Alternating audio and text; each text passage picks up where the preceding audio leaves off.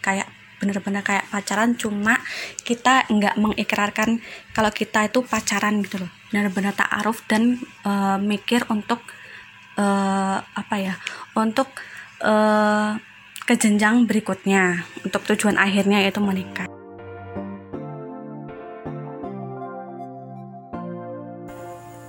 Hai, kamu sedang mendengarkan Jangan Nyasar, podcast yang membahas hal-hal ringan tentang anak muda yang kadang bingung, kesasar, tapi ada juga yang tahu jalan. Selamat mendengarkan.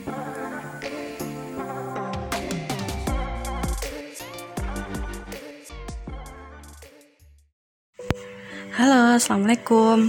Umurku 27 tahun. Uh, di sini Hmm, aku mau cerita tentang pengalamanku uh, ta'aruf ya walaupun belum berhasil ya. Uh, terus sama uh, mau kasih tahu ta'aruf ta'aruf itu kayak gimana dan ta'aruf itu apa.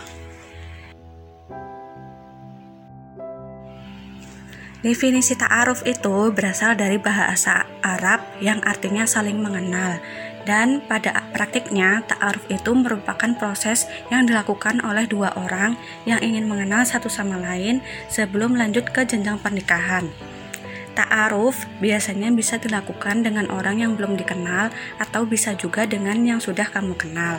Misalnya, kamu mau ta'arufan dengan tamanmu yang sebenarnya udah lama kamu taksir. Nah, itu bisa kamu ajukan ta'aruf dengan langsung mendatangi kedua orang tuanya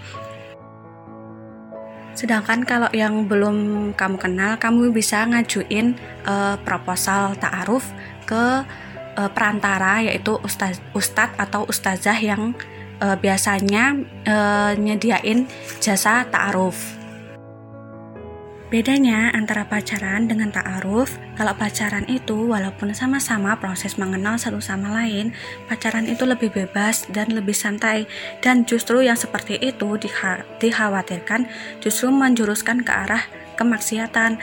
Dalam Islam sendiri sebenarnya nggak ada ya kan yang namanya pacaran sedangkan ta'aruf itu dilakukan dengan tetap menjaga syariat Islam.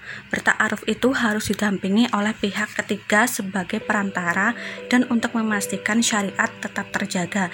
Jadi sebenarnya dalam ta'aruf itu nggak boleh uh, pihak perempuan dengan laki-laki itu saling uh, berkomunikasi atau chat sama satu sama lain misalnya chat WhatsApp atau yang lainnya. Jadi misalnya kalau kamu mau uh, tanya sesuatu tentang pihak laki-laki, kamu bisa mengajukan pertanyaan lewat perantara kamu. Jadi perantara kamu perantara kamu nanti uh, menanyakan pertanyaan kamu lewat perantara si laki-laki.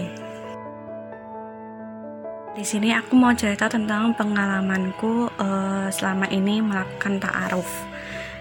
Mungkin bisa dihitung dua kali aku ta'aruf sama orang pertama itu waktu tahun 2017 itu nggak tahu gimana tiba-tiba ada yang mau ngajak ngajuin ta'aruf yaitu temanku.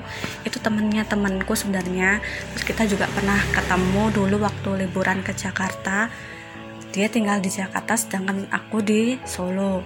Jadi tiba-tiba dia DM uh, eh, terus DM akhirnya chat-chat biasa. Terus akhirnya ya udah dia tiba-tiba ngajuin ta'aruf. Dan aku iyain terus ya udah akhirnya kita chat chat chat dan sebenarnya taaruf yang seperti ini tuh nggak boleh. Kalau uh, saling chat chat satu sama lain itu nggak boleh. Jadi takutnya nanti kalau ada uh, maksiat di dalamnya gitu. Dan dari uh, ta'aruf yang pertama ini aku ngerasanya apa ya ta'aruf tapi kok berasa kayak pacaran gitu. Jadi kita setiap hari chat satu sama lain nanya kabar nanya lagi apa lagi kayak bener-bener kayak pacaran. Cuma kita nggak mengikrarkan kalau kita itu pacaran gitu loh. Bener-bener ta'aruf dan uh, mikir untuk uh, apa ya untuk uh, ke jenjang berikutnya untuk tujuan akhirnya yaitu menikah. Terus kalau suka dukanya mungkin uh, dari proses ta'aruf yang pertama itu yang sebenarnya nggak bisa disebut ta'aruf juga sih uh, aku jadi lebih sering ikut kajian.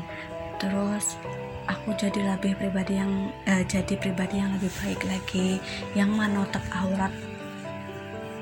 Dari yang sebelumnya masih pakai baju yang uh, yang biasa masih pakai celana jeans yang masih memperlihatkan lekuk tubuh jadi berubah jadi pakai uh, jilbab lebar, gamis panjang gitu. Terus uh, jadi lebih sering sholat tepat waktu.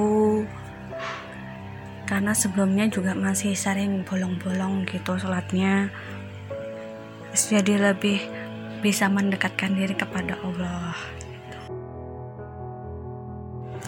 selama proses ta'aruf sama dia tuh e, sering banget dia ngirimin quotes-quotes tentang perempuan wajib menutup aurat. Dan itu ngirimnya hampir setiap hari. Karena dia tahunya aku e, masih pakai celana jeans dan hijab biasa yang diubat-ubat biasa yang masih nggak menutup dada. Akhirnya karena risih tiap hari dikirimin begituan akhirnya aku mulai pakai gamis panjang dan hijab lebar karena aku pikir nggak ada salahnya juga aku berubah untuk jadi lebih baik. Dan setelah itu dia masih nyuruh aku lagi suruh pakai nikop. Dan karena udah kepalang bucin jadi aku turutin pakai nikop. Walaupun sebenarnya orang tuaku tuh ngelarang aku pakai ni pakai nikop. Jadi aku pakai nikopnya tuh sembunyi-sembunyi kalau mau pergi doang. Terus nanti kalau mau pulang dilepas lagi pakai masker biasa. Nah setelah itu dia masih nyuruh-nyuruh aku datang kajian yang ada di Solo. Karena dia kan di Jakarta atau nyuruh aku dengerin kajian secara online atau streaming di YouTube. Nah dari dari aku dengerin kajian itu aku mulai sadar karena aku berubah. Itu cuma buat manusia bukan semata-mata untuk Allah. Dari situ aku luruskan niat untuk benar-benar berhijrah dan untuk berubah semata-mata untuk Allah.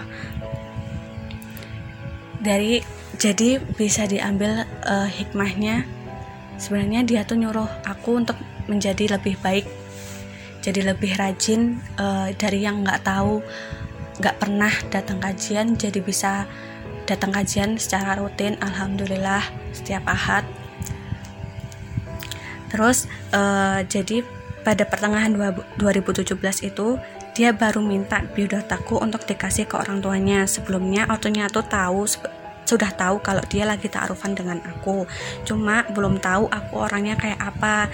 Jadilah kita tukeran biodata. Dan sehari setelah tukeran itu dia bilang kalau nggak bisa lanjut lagi taarufan sama aku. Karena orang tuanya tuh nggak bolehin.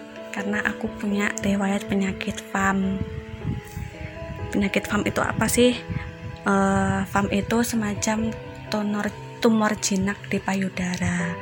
Jadi karena di di keluarganya dia ada yang kena punya riwayat penyakit uh, kanker payudara. Jadi orang tuanya tuh khawatir kalau misalnya kita menikah nanti uh, anaknya itu bakalan kena juga kanker ataupun tumor. Jadi uh, orang tuanya lebih baik nggak lanjutin taaruf ini Terus ta'aruf yang kedua itu juga sama, aku gagal karena dengan alasan yang sama, yaitu gara-gara penyakit ini. Jadi orang tuanya juga nggak nggak ngerestuin kalau uh, sama aku karena karena ada penyakit FAM ini. sebenarnya nggak ada ya kalau ta'aruf itu tips dan triknya semua tinggal serahin ke Allah kalau udah jodoh dan waktunya nikah pasti bakalan berhasil ta'arufnya gitu. Terus uh, tinggal kita uh, apa ya mempersiapkan diri untuk lebih memantaskan diri untuk uh, jodoh kita seperti apa. Karena jodoh itu cerminan dari diri kita sendiri juga. Kalau kita mau dapat jodoh yang baik kita juga harus memperbaiki diri dengan lebih baik dari yang sebelumnya. Ta'arufan atau tertarik dengan ta'aruf itu pertama kamu harus benar-benar siap untuk menikah. Bukan untuk sekedar coba-coba atau main-main. Terus lebih baik memantaskan diri dulu dan memperbaiki diri untuk menjadi lebih baik karena jodoh itu adalah adalah cerminan dari diri kamu. Terus uh, lebih baik cari uh, perantara orang yang sudah menikah itu semacam ustadz atau ustazah yang mungkin bisa uh, sebagai perantara kamu untuk bertaaruf dengan orang lain.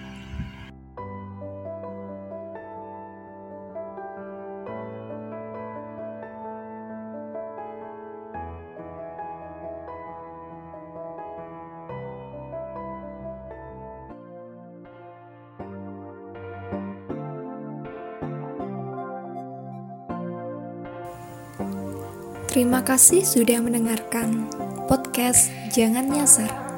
Jika kamu ingin menjadi kolaborator kami, kunjungi Instagram @jangannyasar.